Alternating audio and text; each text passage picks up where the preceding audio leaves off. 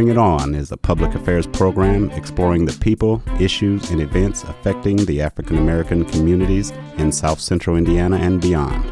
Bring It On is a forum for the people, by the people, produced by an independent team of volunteers working at the studios of community radio WFHB in Bloomington, Indiana, and financially supported by listeners like you.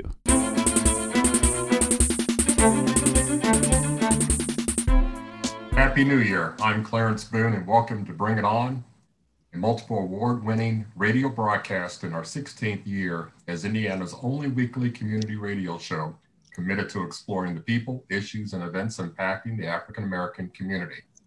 Good evening. I'm William Hosea. Retired Army General Lloyd J. Austin III, former commander of U.S. Central Command and a Silver Star recipient from the Iraqi War, may become the first Black Secretary of Defense. Austin faces hurdles. For starters, he'll need a congressional waiver to take the job because he has not been out of uniform for the required seven years, a result of rules designed to ensure civilian control of the military.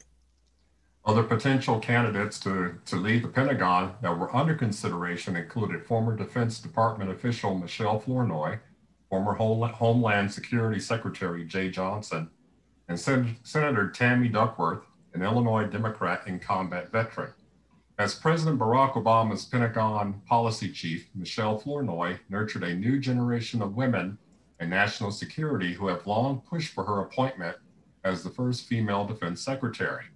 Now that the president elect Joe Biden has passed over Flournoy, those same women are outraged over what they say is a missed opportunity to make history. Also, just when you thought President Trump had finally accepted election defeat, actually, I never did, it has been reported that 11 Republican senators and nearly 140 Republican congressional representatives plan to challenge the Electoral College's declaration of Joe Biden as president elect.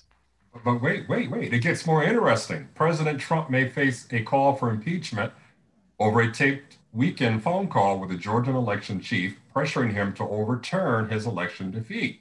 One of the indicting takeaway phrases was Trump asking Georgia's Secretary of State Brad Raffensperger to find 11,780 votes and help him overturn the election loss.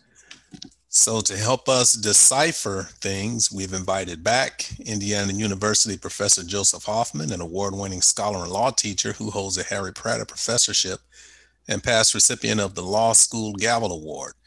Joining us also is Major General Craig Q. Timberlake of the U.S. Marine Corps. Major General Timberlake has enjoyed a highly successful and distinguished career.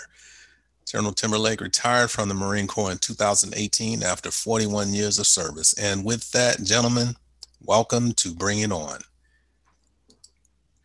Good morning. Good to be back. Awesome. Yes, thanks. I, I, I wish there was something to talk about today. It's just so boring out in the news. Uh, geez, what? Where do we start? Just when you really? think, I mean, we have what, 15 days to go, and I, I was I thought I was really being sarcastic when I said, well, every day buckle your seatbelt because we're going to see new and and and just bizarre things transfold. And sure enough, things are unfolding, uh, and it's and even there was an extraordinary warning by ten former Pentagon chiefs that sent a rebuke to President Trump. And all 10 living former secretaries of defense cautioned him on Sunday against any move to involve the military in pursuing claims of election fraud arguing that it would take the country into a dangerous, unlawful, and unconstitutional territory. And the key phrase for me was unconstitutional territory. And with that, Professor Hoffman, uh, how bizarre can things get with 15 days to go regarding the military's involvement and such things as martial law, uh, just taking to the streets to quell the, the public or pushing back the inauguration to do a do over and in contested states that uh, Trump lost?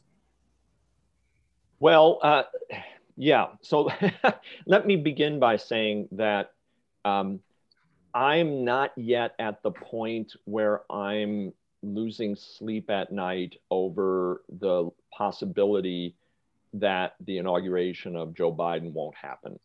Um, I'm losing sleep about a lot of other things happening in the country right now, but I'm not losing sleep yet over that. I think we are still far from the point at which anything could happen that would um, that would actually prevent or delay the inauguration on January 20th. Now, that isn't to say that I, I, I, can I imagine scenarios where the inauguration is jeopardized. Uh, the inauguration on January 20th might not happen. I can imagine those scenarios, but I think there's still enough adults in the room who have gone on record to say that this transition of power will occur as it's supposed to occur. That I'm not yet, um, I'm not yet ter- terrified that this is likely to become a problem. The things that are going to happen, increasingly likely to happen, are things that will continue to tear apart our, our social framework, our, our society, um, that, that are going to continue to inflame uh, people who seem to enjoy being inflamed. I think the, the, one of the things that I have found so distressing about the last four or five years in this country, and maybe going back 10 or 15 years before, um, one of the things I've found most distressing is to learn how many of my fellow citizens seem to like being angry, seem to like being mad about things. Um, I, I, I, tend to spend a lot of my time um, essentially trying to avoid getting angry um, and, and emotional, but some people seem to like it. I think this is what makes Fox News so popular is that they, they essentially um, feed a kind of almost desire to be inflamed, to be angered. Um, and that's going to get worse over the next couple of weeks. I don't think there's any doubt of that now. Trump is not going to go quietly into the night. He is a petulant bully who has had his comeuppance, who has been defeated, and is now terrified about the consequences. Anyone who listened to that tape recognizes the, the voice of Donald Trump, a scared former bully who is now terrified about the future. And he's literally begging for help. He is literally begging for help. He, he says at one point, You've got to find these 11,000, you know, 788 votes. Come on, give me a break. He's, he's terrified. And because of that, he is going to go out kicking and screaming and pretending to be brave. Um, and it's all a pretense. Um, he's scared to death. And that's going to make this next couple of weeks very ugly. We have uh, heard the word, heard the words treason and treasonous thrown around like loose change over the past few years, and and treason is something that's typically associated with a time of war. But now we're hearing sedition, talking about an overthrow of uh, of a government. Um, so, General Timberlake, can you please give us or clarify the definition of treason? And in your opinion, is sedition worse than treason? Well, you know, I'd like to start with a comparison probably first. And, and I, yeah. I really materially don't see a lot of difference between treason and sedition. I mean, it, either would would uh, possibly envision or it would be envisioned that someone is overthrowing the government or someone is going against the will of the people and the will of the government so i, I don't I, I, think in comparison works for me i think they're one and the same i personally don't see uh, I, I think the both words are overhyped i think they're overused only because I don't see them coming to fruition. I can see people trying to do certain things, perhaps, but I don't see an end game for the overthrowing of the will of the people. I don't see an end game for treasonous acts against um, the government or the will of the people. Okay. Uh, and actually, of course, that makes sense. But when you think about people like Louis Gohmert, who's who's saying that the only solution left is violence. Michael Flynn advocating uh, martial law and then re- and using the military to redo the election. So even though it may not come to fruition, do these acts by these individuals, or in some cases these groups of uh, elected officials, do those amount to sedition or, or treason? And I'm keeping in mind, treason. We're not they're, they're not associated with uh, aiding and abetting the enemy during time of war. Right, and, and you know, and I probably defer more to the professor as, as a legal definition of, of sedition or treason. But I will say to you, for uh, the representative from Texas that has been recently told again that he has no standing in bringing a lawsuit, uh, Gohmert from from Texas. Uh, I think again, it's just blustering. This is his attempt to say, "I'm still siding with Donald Trump. Uh, I still believe that Trump has some hope of victory." And uh, and and this in my opinion is him playing to his audience not today but his audience tomorrow and down the road what does it bring him politically for him to take a stance him being gohmert to take mm-hmm. a stance and to side with trump what does it look like for him five years from now ten years from now can he stand up and say i i rode with trump so therefore you need to vote for me again and i and i believe that's that's his end game i don't really think he believes honestly in his heart of hearts that this is going to succeed. But I do believe he's in it for himself. And again, I defer to the professor on, on, on treason and sedition and, and the difference, um, because I think that may be a, a legal thing there rather than something for me. Yeah, I, I, I think the general has stated things pretty accurately. I mean, both sedition and treason, as defined in federal law, require either the use of force or the taking up of arms or or the waging of war in the case of treason. So treason is is waging war against the U.S. or adhering to those who do, and um, sedition is the use of force to overthrow the government uh, or to prevent the enforcement of law. Um, could those definitions be applied to the behavior of certain individuals in recent days? Um, I think the argument can definitely be made. I think that um, you know law professors like me are going to write articles about that going into the future. That's really kind of beside the point. And I think the general is exactly right when he says that I don't think it's going to come to that. Um, this country has to get past this, or we are in deep, deep trouble. And uh, the adults in the room, and I count our president elect as certainly one of those, will understand that um, they're walking a very, very fine line, a tightrope, as it were. You want to make it clear to the nation, to ourselves, to the world at large, that this kind of behavior, these kinds of threats, these kinds of dog whistles, these, these uh, statements are unacceptable, are inappropriate, are illegal. You want to get that message across, but do you really want to put people on trial in the you know in, in, in the sense of a sedition trial um, and and essentially have weeks and weeks of um, you know pitched battles, maybe even battles in the streets over that kind of trial? I think what you do is you you get you, you try to get the message across in another way.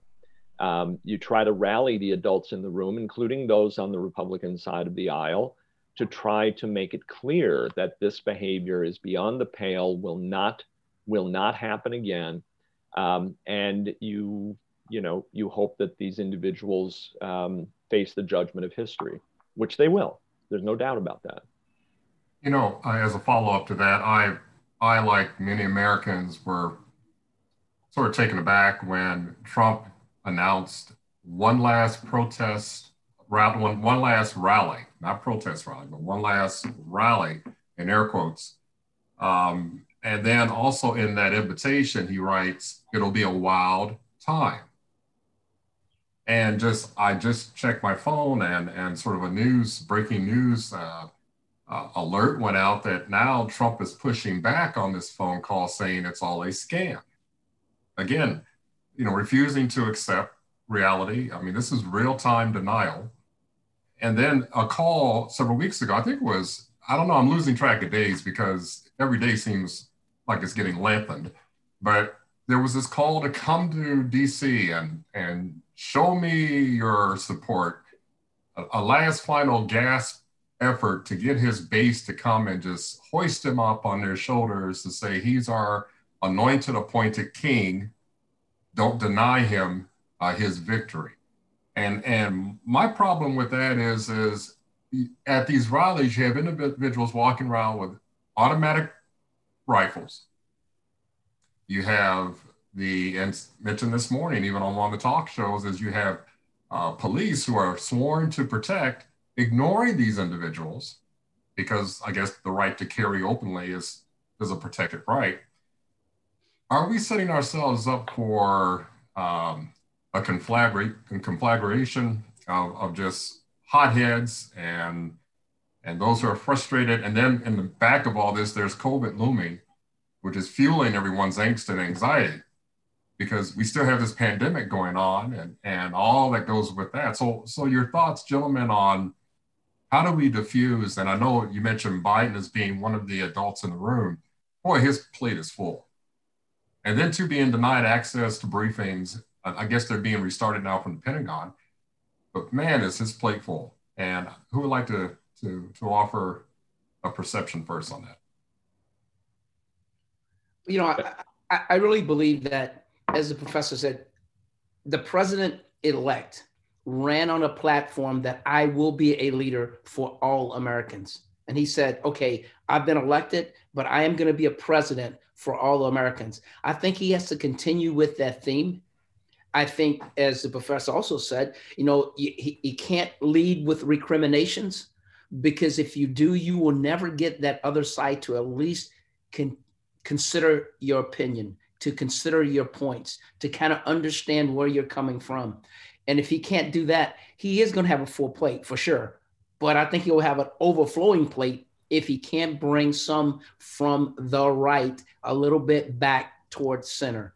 Because there are some individuals in my mind that have just gone completely off on the right side and they need to be brought back to the center and you got to find some common ground and so whatever he can use to find the common ground might help him get enough people to come back and look towards center because i'm one of those that believes that america wants to go back to the center it might take america a while to get there and it might stumble a little along its path but i think america wants to get back towards center i don't you know, I, I think the, res- the result of the November election was testimony to that. Joe Biden won the election primarily because enough Americans were tired of the drama, of the anger, of the hatred, of the violence of a president like Donald Trump. And unfortunately, the win wasn't as clear cut as we would have liked, but it was still a win. And that puts the lie to any claim by Donald Trump that, you know, he is the, the man of the people. The people are fed up with him, at least the majority are. And I think one of the things that's kind of interesting is, you know, obviously I understand the argument that, you know, the Republicans aren't going to compromise. So why should Democrats compromise? You know, we've been through this going back to President Obama, going back, uh, you know, to, to all sorts of past events. Um, and, and there's a lot of truth in that, that, that, you know, one side's not going to play by the rules. Why should the other side? But I continue to believe that there is hope that at least sticking to the rules will at some point bring um, the, the, the, adults in the room around. And we have some evidence of that uh, just in the last few days. There have been an increasing number of prominent Republicans, many more than we've seen at any point during the Trump years, who have broken with Trump's position and have said, this is dangerous. We cannot go down this path of contesting the election in the Senate, particularly. And it's not just the obvious people like Romney who are saying that. It's people like Lindsey Graham has essentially come out against Trump's position and said that's not what this is supposed to be about. We're supposed to be there as a ceremonial role to count these votes. Um, you know, let, let's just stop all the ridiculousness you know, Toomey of Pennsylvania. I mean, there, there's just an increasing number of people who have not broken with Trump in the past, but are willing to do so now, in part because he's getting further and further out on that limb of craziness, of just, just out and out craziness.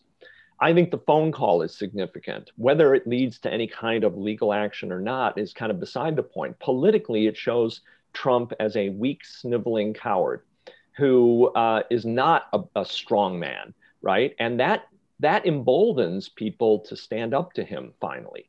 People who've been bullied and cowed for the last four years are finally starting to stand up and say, yeah, no more, especially knowing that he's going to be gone from any real power in two weeks. People are now starting to jump off that, that sinking ship. And that's what we need to encourage. As far as what will happen in DC, I think it's a lethally, potentially lethally dangerous scenario to have people marching in the streets with weapons, the Proud Boys, etc. I hope and pray that we don't have an equal counter movement by um, by left-wing protesters with guns. I think that that is what Trump is hoping for. He is hoping that both sides will show up armed and angry and start a battle in the streets of DC. That's his only pretext for trying to call out the military, trying to use any kind of martial law, etc. So if if if the crazies on the right want to march through the streets of DC with their cherished guns, let them do it. Let them do it. If they try to damage federal buildings, take them out, arrest them, put them down. But otherwise, let them march. Let them march. It'll all be over in a couple more days. On that note, uh, Mayor Muriel Bowser issued a request uh, DC residents to please stay home and don't go out and engage in any counter protests. Smart and, move. Yeah, yeah, yeah, very smart move. She said, of course, her police force will be standing by. Right. You got to protect the infrastructure. But beyond that, they don't do any harm by marching. No one's going to be harmed by that. Let them let them get their jollies. Let them think they're doing something significant, and then let them go home. And allow the police to do what police are supposed to do, to maintain or restore law and order. That's what police officers do. So the police officers should be allowed to do that. Right. I want Trump's protesters to be the ones who cross the line of illegality.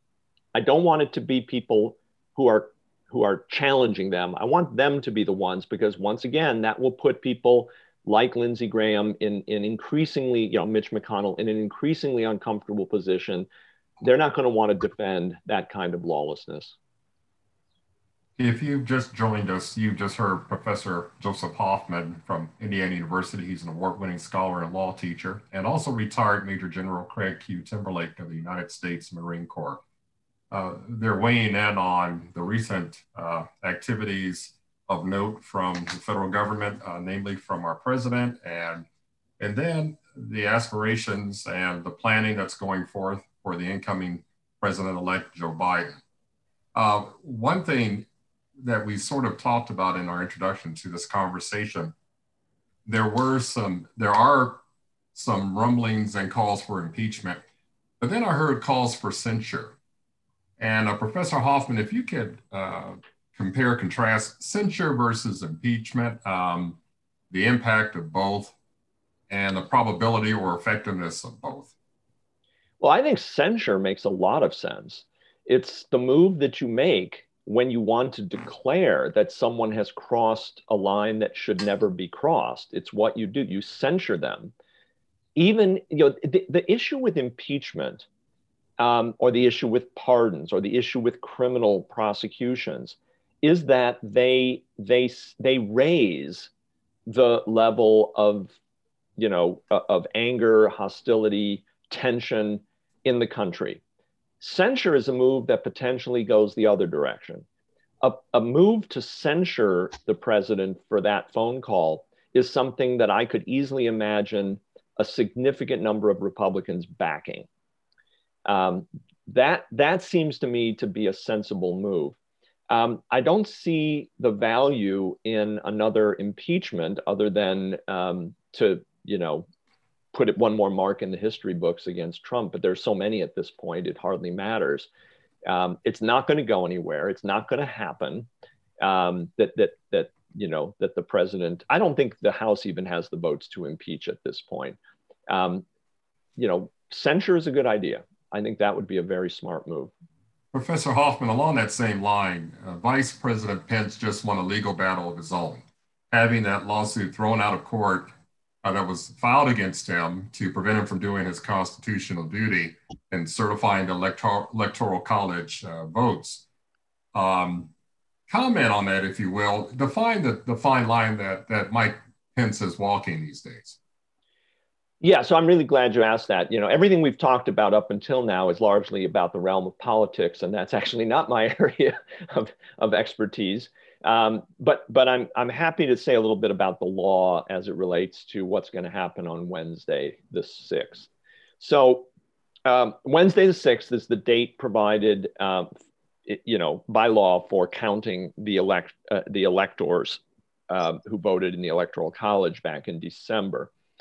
And um, a lot of what is being talked about right now around the events that are coming up on, on Wednesday the 6th are the result of, of the fact that our law is a little bit um, unclear, uh, ambiguous about some of the specific procedures that are supposed to occur. So we have, let's just start uh, uh, very basically, what we have is the Constitution has a certain provision, it's the 12th Amendment, that says what's supposed to happen on, on the 6th of January. The 12th Amendment, unfortunately, doesn't really answer the question of what to do if there are contested slates of electors from a given state. So um, the, the 12th Amendment, the, the key language is that, uh, and I quote, the president of the Senate shall, in, uh, shall, in the presence of the Senate and House of Representatives, open all certificates, and the votes shall then be counted. That is all the 12th Amendment says about the counting of electoral votes. The President of the Senate opens the certificates that come from each state, and the votes shall be counted. Um, no further instructions this once in our past, you know, we're not, this is not the first time we've had a situation where there have been seriously disputed slates of electors. It happened in 1876 in the presidential election between Rutherford B. Hayes and uh, Tilden. The, Hilden, the, the Hayes Tilden election of 1876 came down to three states in the Deep South where there were dueling slates of putative electors. All right. Um, the Republicans, you may recall at that time um, from your American history, were running the Reconstruction of the South. This was just after the Civil War, and we were still in Reconstruction. The South, which was largely ruled by Democrats, um, the South was immensely unhappy about Reconstruction and wanted to get the feds, get the, get the radical Republicans out of the South. So in the election, um, you know, Hayes was the Republican candidate and Tilden was the Democratic candidate.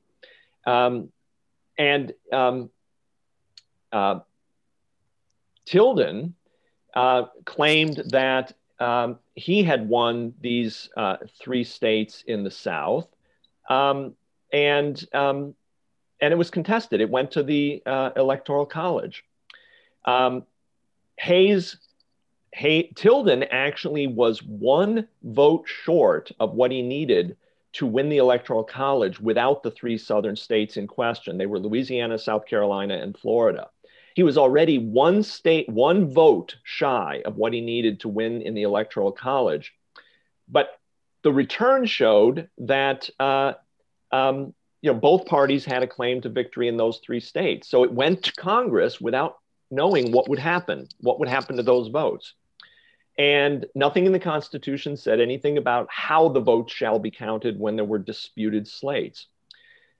What happened at that point was a kind of ugly part of American history and probably very significant to the people listening to this program. Uh, what happened was a very ugly political compromise in which, uh, in the back room, um, Hayes supporters agreed, uh, sorry, Tilden supporters agreed to let Hayes have the electoral votes in those three disputed Southern states and for the Republicans to win if the Republicans would commit to ending Reconstruction in the South, to pulling out and leaving the South to the Democrats. The Democrats, in return, promised in the back room that they would respect the rights of the freed blacks in the South and um, would, would apply the equal protection of the law to them. Of course, what happened after Hayes became president, Reconstruction ended, the feds pulled out, and the Democrats in the South reneged on their promise and started to enforce Jim Crow. So this was a very ugly part of American history, this compromise of 1876. As a result of that compromise, Congress 10 years later passed a statute that now governs how the Electoral College operates and how the votes are counted. And it is that statute that specifically provides the procedures that are going to be followed on January 6th. The procedures give Vice President Pence no substantive role. All right. The statute gives him no substantive role. The statute fundamentally comes down to saying that if there's a dispute in the slates of electors and if both houses of Congress can't agree on which slate should be counted, it's the one certified by the governor of the state that controls. That's what the statute provides. Gives no role to, to Vice President Pence at all, other than a ceremonial one. The lawsuit was an attempt to get that statute thrown out on constitutional grounds, claiming that it was somehow inconsistent with the language of the 12th Amendment. That's nonsense, frankly. That's nonsense. No lawyer should be making that claim with a straight face. There's nothing in the 12th Amendment that is violated by the statute that Congress passed in the wake of the Hayes Tilden disputed election of 1876. But that's where we are. And that's why even a Trump appointed federal judge quickly threw out that lawsuit. He threw it out on standing, but on the merits, the lawsuit is absurd. Even Mike Pence came out against that lawsuit. Yes, of course he did. It's nonsense. The framers could not possibly, could not possibly have thought that the 12th Amendment, which is which passed back in that era, was designed to give the vice president the power to decide which electors to count. Yeah. That's absolute utter nonsense, especially when the vice president will often be one of the people who's running in the election. Right? That's just utter nonsense. There's no way that the framers meant the 12th Amendment to say that. I want to go back to uh, what we opened up with uh, and talk about General Lloyd Austin a little bit. Um, General Timberlake, did you know him? at all? I, I personally do not know him. Uh, I, obviously, I know of him, and, and now America does. And what Americans that don't know of him will probably get to know him real soon. So there's some talk floating around that uh, Republicans are going to try and block his nomination uh, uh, to be Secretary of Defense. But of course, um, General Mattis, you know, same situation, uh, but he was approved no problem. And, you know, by the way, it just occurred to me we both served under General Mattis at the same time. But yep. what what is your sense about General Austin um, winning the approval of the Senate to that seat, to that position? Well, well you know, I, I, think first off, just um, a little bit of history there, and and um, so so we got to look at uh, we, we've only had a, a, a, Secretary of Defense since the 19, the, the National Security Act of 1947 that, that established the position of Secretary of Defense. Uh, James Forrestal, who had been the Secretary of the Navy, who, by the way, didn't think we should have a Secretary of Defense, became the first Secretary of Defense. But either way, the president, in my mind, the president elect at this point, but the president, in my mind, has should have the right to pick an individual that he or she is most comfortable with. Now, there is a provision that says you have to be seven years removed. It was 10 years, seven years removed from active duty service. So if Lloyd Austin was a reservist, we wouldn't be having this conversation based on the fact that he's not been seven years removed from active duty service. But because he's a, he was an active duty officer, just like Mattis, then we have to have the conversation. But people forget very quickly that General Mattis wasn't overwhelmingly given the waiver. As a matter of fact, I think the vote was the House vote was 268 to 151 on on General Mattis. So everybody didn't agree that Mattis should be there. I personally felt that Mattis should be, and I assure you that I feel the same thing with General Austin. And when we look at his background, uh, I believe that he is um, well experienced for the position. I think the fact that he has a personal relationship as well as a person a professional relationship with President-elect Biden, with President-elect Biden, goes a long way, and it should be that way. Uh, for someone to suggest that he is not qualified because he either has not been retired seven years or anything else is buffoonery. Because if you look at Jim Mattis and what qualified Jim Mattis, you could lay the bios, the military bios side by side, and what you're going to find is they're pretty daggone similar.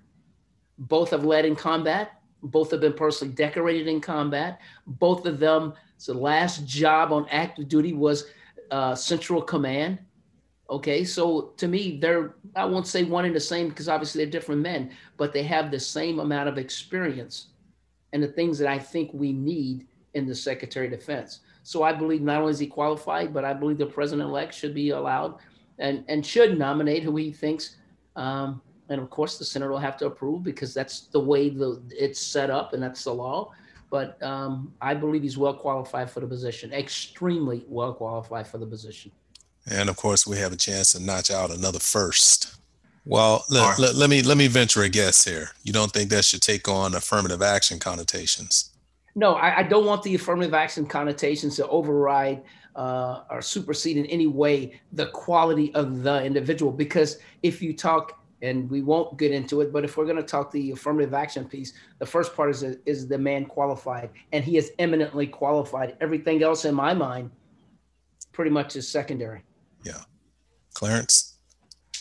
Uh, you know, this is, is refreshing to have this type of conversation based on the merits of individuals who consume uh, roles of leadership. Because I, I sort of compare that to what's going on now or what's gone on over the last year or so, where people are thrust into positions just because uh, they were once buddies or golf buddies with Donald Trump or donated to his campaign or uh, he owes them a favor or whatever. But uh, you know, what a refreshing change up to to what has gone on over the last four years. Isn't there are, are there guidelines when making such appointments to such key critical posts? I think of the post office um, and all the, the problems that we had leading up with the election. Professor Hoffman, are there constitutional guidelines that at least encourage the president to do his due do his or her due diligence and checking the background on individuals to make sure that they're capable, competent, and uh, can can perform the, the duties asked of them. Well, for for high level positions, the primary control on presidential cronyism or corruption is the Senate's power to advise and consent. Um, and if you look at the Federalist Papers, for example, the, the, the, advise and consent role of the Senate is described in, in almost precisely those terms. It's to, it's to basically uh, both encourage and, if necessary, uh, encourage a president to do the right thing and, if necessary, block the president from doing the wrong thing and choosing um, unqualified cronies. Um, you know, it's unfortunate that two things have happened in the last four years that have undermined that Senate role. One is that um, Republicans in the Senate have largely rolled over to President Trump and allowed him to do whatever the hell he wants to do because they're they've been afraid to challenge him politically. The other thing that's happened is that uh, on on the occasions when it was clear that the Senate was going to throw up a, a roadblock to a um, a nomination requiring advice and consent, um, President Trump has simply decided I'll just I'll just choose an acting, and the the power to choose an acting um, a person uh, for the acting role um, is something that's necessary. I mean, you have to be able to choose an acting person while waiting for confirmation of a permanent appointment. But it was never, ever designed or even thought that this could become something um, chronic, that basically a president would just say, well, screw it. I'm not going to submit people to the Senate for confirmation because they won't get confirmed. So I'll just keep appointing acting people and I'll just keep doing it and I'll just keep doing it. And for Trump, it's become the primary way that he gets people in those positions is by, by putting them in as acting. Now, we've had some pushback from the courts recently, um, especially in the context of um, immigration, saying that some of the actions taken by uh, the Immigration Service are, in fact, illegal because they were directed by someone who should no longer have been allowed to serve as an acting director. Um, but that's that's really undermined the uh, the Senate's advice and consent role, which is the primary way to keep qualified uh, people in these top level uh, positions. Uh, you know, I not lost on me over the weekend. Uh, the new Congress was sworn in. Yeah. Yeah. And with that, uh, uh Nancy Pelosi was up for what should have been a simple reelection of her own, but it, I guess it was a squeaker. I didn't. I didn't get the final vote count on that, but um, wow. Does that speak- it, well, it was a squeaker in part because the Democrats have, you know, so few people now. Um, the election, you know, the Democrats had to pretty much all stick together, or they wouldn't have had enough votes to put her in as the Speaker of the House. Um, while she is she has championed so much and has weathered so much during her tenure, um, do you think this will be her last go around as a Speaker? Uh,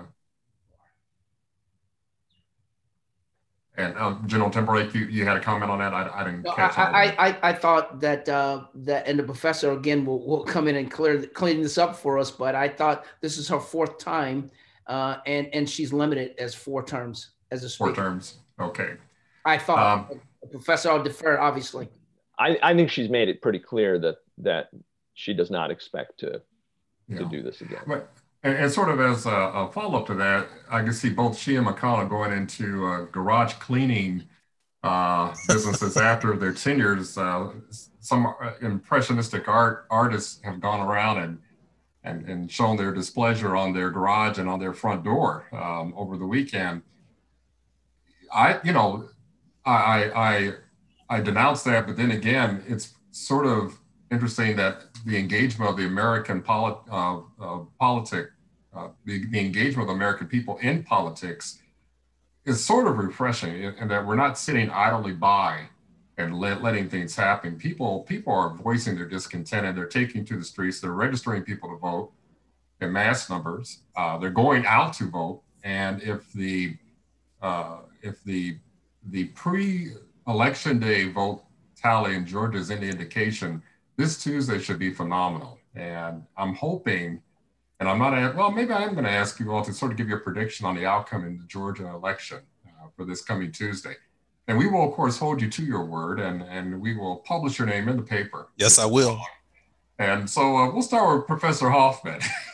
your, oh, your, your, prediction, your prediction for Tuesday on, on, on the great effort of both Stacey uh, Adams, uh, Abrams rather, and, and others who have rallied the politic to get out and vote. What do you think is going to happen? Okay, I'll predict that the turnout will be by far the largest ever for a runoff in Georgia. Uh, that that that's my prediction. Um, I, I, you know, I hesitate to predict the outcome of Supreme Court decisions, which is something I know a fair amount about. Um, I would really um, not want to go out on a limb and predict the outcome of this one, especially since you know I, am so emotionally invested in it. Um, I think that the only chance really that we have of um, having the next two years make progress on various fronts um, is if the Democrats win both of those Senate runoff right, elections. Right. And and so I, am so I'm so invested in hoping for that to happen um, and avoiding the kind of ugly gridlock that will occur otherwise that uh, yeah I, I don't want to go out on a limb and predict it i mean most so, of the, most of the pundits are saying that the republicans still have the upper hand in, in at least one of the elections, if not both of them. So it'll be an it'll be an upset. General Timberlake is gonna not answer that question even better than Professor Hoffman did. Am I right? No, well, maybe. Okay, so okay, let's hear it. No, you know what I agree with the professor on for sure. No daylight at all between our positions that if in fact the Demo- the Democrats don't win both seats, then what you will have is two years of trying to wait out the president elect. Okay. So the president elect will come in office and he'll have a million great ideas and things he wants to do. But if he doesn't have control of the Senate, the Democrats don't have control of the Senate, then what you'll find is individuals will say, hey, wait a minute, if we can make it to the halfway mark, then we can wait them out. Because it's my opinion and my experience has been anytime that you come into a position with a definitive term and for the president, that's either four years or eight years, however you look at it, then individuals get to a certain point and they wait you out. We see that in in, in other places. We see um, not only elected officials, but anybody that again that has a definitive term. Someone will say, "Hey, if I can get to the two year mark, I can wait this individual out. And I think that's what will happen with Biden. I, I think that gridlock will occur. I think uh, the Republicans will wait for the, the midterm elections and they will pour all their efforts into stymieing the president's approach at every opportunity. And then when the midterm elections come, then they put all their efforts in to trying to take back control if they don't already have, or to retain control of. So for the next two years, they can do the same thing. And then essentially try to reduce them or try to ensure that President Biden is a one term president. That's interesting, especially when I you ask me you ask me who I think will win. Um, the the people that I think will win probably a little bit different than who I'm hoping will win, and I too am hoping that we're able to move forward. And I think the way we can really, no kidding, move forward is if you have a democratically controlled Congress. Well, you you, you heard it here first, uh, folks. Um, both of our guests have, have called it and uh, we'll see if they're right on uh, Wednesday morning. Because of course we'll know the outcome on Wednesday morning, right? so yeah. anyway, anyway, um, can, one thing I'll, can I also point out the um, continuing, um, almost, it's hard to imagine, um, you know, a president behaving the way Trump has been behaving in the last couple of weeks. But you know, one more one more example of that is, um, you know, the way that he has essentially been putting pressure and trying to coerce and threatening the people who run the elections in Georgia, who are mostly Republicans. You know, Georgia's not a Democratic state, it's a Republican state. And that phone call and his threats to the people, uh, like the Secretary of State of Georgia, you know, um, if you really thought those guys had any control over how the votes get counted, I would be looking at those guys right now and thinking they're not going to give Trump's side the benefit of the doubt. I mean, you you know, you've made enemies of the very people right. that you know you you want to have as friend in the next couple of days. You know, um, about that phone I, am sorry. Let me just make one thing clear. Though. I, I do Go not ahead. think that the people in Georgia the Secretary of State, the governor. I think they have been adults throughout this. And I, I, I, don't want to in any way insinuate that they would bend the rules in either direction. I'm just saying, if you're the president, what the hell are you thinking going after those people? You know, that that was not Trump's first phone call directly to individuals uh, to turn to overturn the election results. This was the first one that was recorded. Right. And and so who are you going to believe, Trump or your lying ears? Because he's already denying it. You know? and, and, lest we forget, Governor Kemp has gotten his ears bent several times as well. Um, I, I'm really surprised that Perdue, who can't pass an ethics inquiry, is still a candidate for that position. I mean, selling stock in the midst of a pandemic because he had insider information. Uh, I wish they had stayed with that and followed that and really hammered him on that. Of course, Funny. you got to debate people uh, to give that some some uh, some some energy. So this is this is really a case study, and several years from now, Professor Hoffman, you'll be instructing your students to to study this and offer their opinions on this. One thing, as we're sort of rounding uh, the third turn here, we did not talk about other ways that the president can sort of muddy things up as he's leaving. I'm thinking of Iran and the potential crisis situation that is unfolding there. Here we are. It's been a year since um, their top uh, uh, strategic commander, if I to get this right, but he lost his life. I'm not saying that we were the cause of, of any assassination effort or anything, but it's been a year since he has sort of been uh, uh removed from the scene. And they have vowed uh, some type of retribution what can happen? What what type of incident can happen that can send us into a conflict in these waning days of the Trump presidency? Well, you know, I, I think that that is one of the concerns uh, writ large. It, look, if we think about everything, and, and I'm not even talking about the one year anniversary, and that's what we're coming up on the death of General Suleiman. I'm not I'm not concerned. No, I will, but I'll talk about that a little bit in a moment. But all the other things, when is a nation most vulnerable? It's doing like any other organization doing a transfer of power. And that is the issue right now with some of the antics, or the majority of the antics that you see with Donald Trump. If you're on the outside and you're looking into America and you say, is, when will America be most weak? When will America be at its weakest? And it will be in a transition. Even in the best of times, the best of times, it's still that gap in the transition. That's when America's most vulnerable. The fact that you have Iranians saying, hey, you killed Soleimani, and there will be no place on earth that you can hide. We will come and get you, Donald Trump, because he pretty much said he did that, that he ordered it, and he did. And he did it. And, and, and first off, let me say he did it as a commander in chief, and he had the authority to, to do that, not to assassinate, but he has the authority to, to go after enemies of the United States, enemies, legitimate enemies of the United States. He has the right to do that.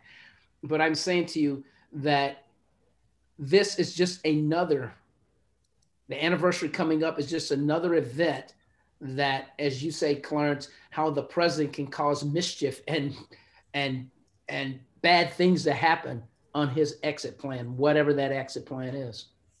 Yeah and and and you know you use the word mischief and i know you didn't mean it that way but it's not mischief in the sense of ha ha funny things. It's not you know like uh, you know uh, leaving practical jokes around the White House. This is serious business, what he's doing. And that's serious externally and it's serious internally. Once again, as we said on a previous program, the biggest part of President Biden's job, I think, is to try to rebuild trust in the world and within the United States that we are not crazies, we are not nutcases, that we know what we're doing and that we're serious people.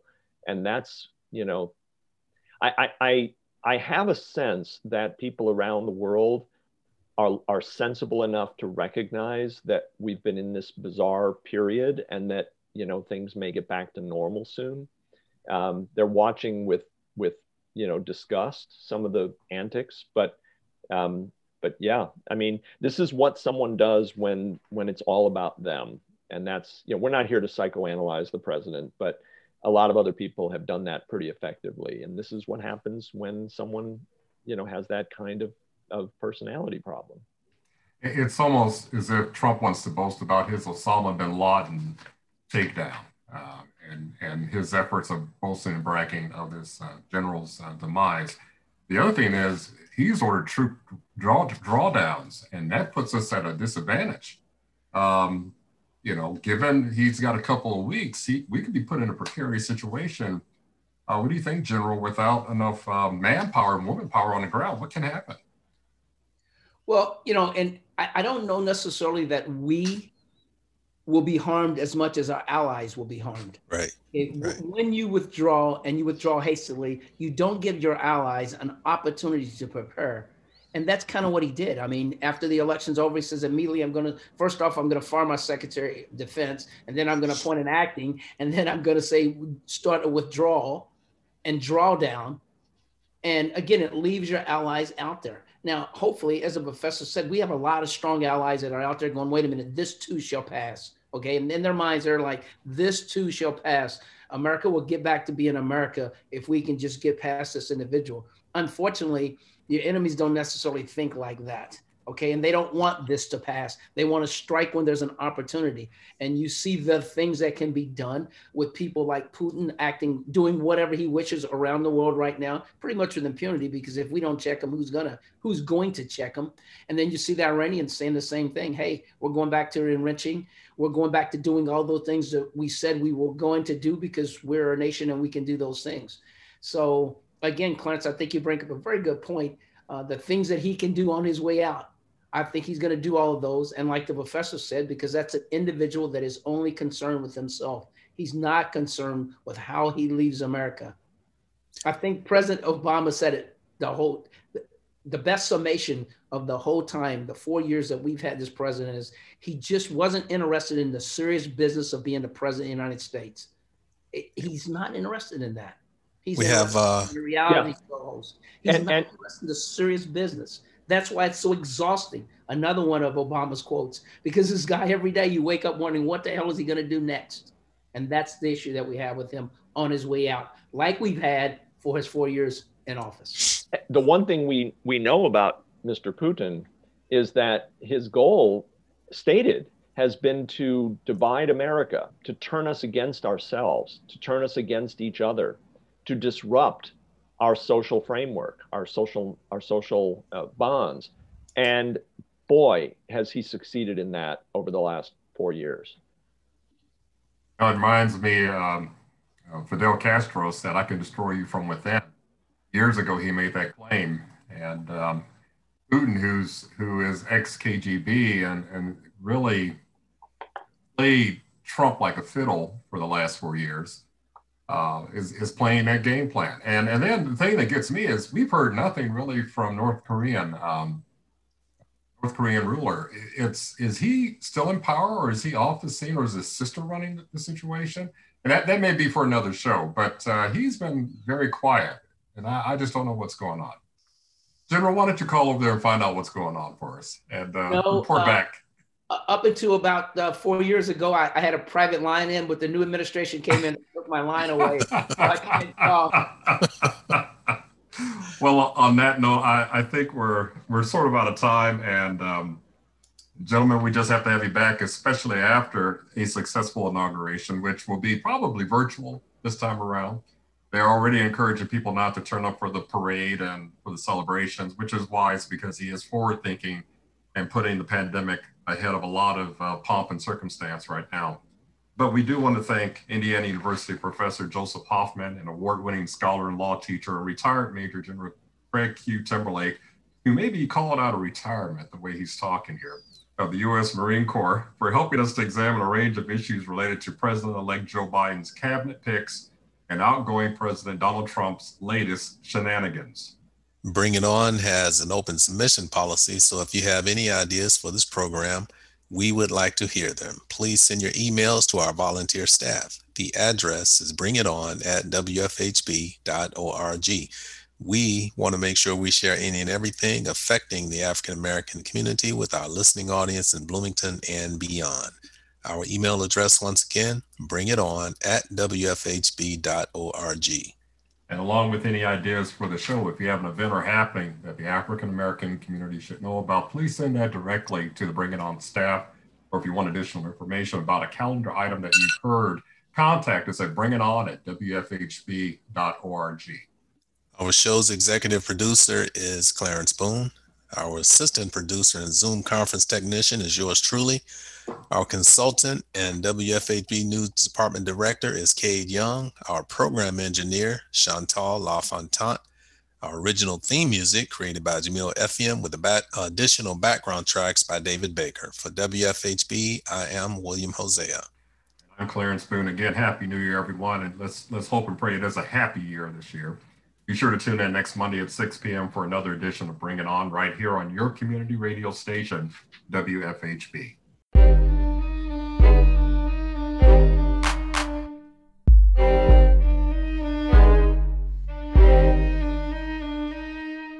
You've been listening to Bring It On, a volunteer powered production of Community Radio WFHB in Bloomington, Indiana. Bring It On is your forum for open dialogue on the people, issues, and events affecting the African American community in South Central Indiana and beyond. Send your comments, suggestions, and story ideas directly to the Bring It On staff. The email address is bringit at wfhb.org. That's bringit at wfhb.org.